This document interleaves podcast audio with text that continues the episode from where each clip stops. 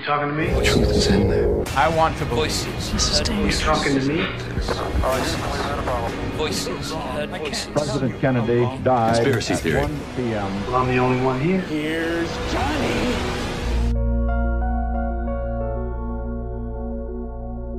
Montauk é uma pequena cidade costeira com pouco mais de 3 mil habitantes e que se situa a 200 km de Nova York, mesmo na ponta de Long Island. As suas areias são procuradas por muitos trendsetters, gente que aponta às tendências da moda e que normalmente são apontados como os precursores do que está para vir. Mas além de modelos, estilistas e músicos, Montauk também é procurada por muitos surfistas que elegeram as suas ondas como as ideais para a prática desta modalidade. Mas Montauk também é conhecida por outras razões. In the wake of World War II, the U.S. government is engaged in a large number of secret medical experiments designed to help win the Cold War. Nos anos 40 e em plena Segunda Grande Guerra, o exército norte-americano decidiu construir uma estação de defesa em Montauk. A sua localização parecia ser a ideal para a construção de uma fortificação que, caso fosse necessário, serviria para defender Nova York. Nascia assim Camp Hero, uma base militar que desde o início se viu envolvida em mistérios e, consequentemente, teorias da conspiração. As coisas assumiram maiores proporções a partir da altura em que foi tornado público um suposto Projeto Montauk, um programa governamental que visava desenvolver estratégias de guerra psicológica com recurso a viagens no tempo, controle da mente e técnicas de invisibilidade.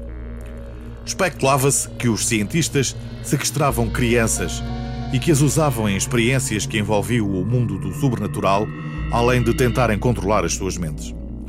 Segundo alguns teóricos da conspiração, o projeto Montauk era nada mais nada menos do que o prolongamento do Projeto Filadélfia, um programa super secreto que tinha como objetivo aplicar a teoria do campo unificado de Albert Einstein e que, supostamente, teria resultado no teletransporte em 1943 de um navio de guerra, o USS Eldridge, de Filadélfia até Virgínia. Até aqui, tudo parece ser apenas o enredo de um filme de ficção científica. Só que em 1992, Preston Nichols e Peter Moon editaram um livro de nome The Montauk Project Experiments in Time. O projeto Montauk Experiências no Tempo, e no qual descreviam as experiências vividas por Preston Nichols na base militar Camp Hero, as quais incluíram viagens no tempo, experiências de teletransporte, controle da mente, contactos com seres extraterrestres e a encenação da aterragem dos tripulantes do Apollo 11 na Lua. Basically, the government would take alien technology, um, they would be taught how to use it, and then they would re-engineer it to other things. Essas experiências terminaram em 1983 e foi só a partir dessa data que Nichols conseguiu recuperar a memória e começar a escrever o livro. Preston descreve com algum detalhe o interior das instalações, os procedimentos, a tecnologia utilizada e os inúmeros incidentes paranormais que ele afirma ter testemunhado. Uma das experiências descritas com detalhe é a chamada Montauk Chair, a cadeira Montauk.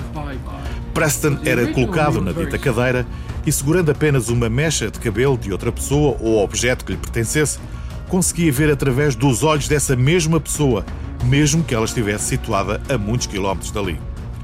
Ainda de acordo com Nichols, algumas das crianças que teriam sido raptadas participaram em experiências paranormais e foram enviadas através de um portal para locais desconhecidos do espaço-tempo, como Marte, por exemplo. And that's what the Montauk Project eventually evolved into a time machine.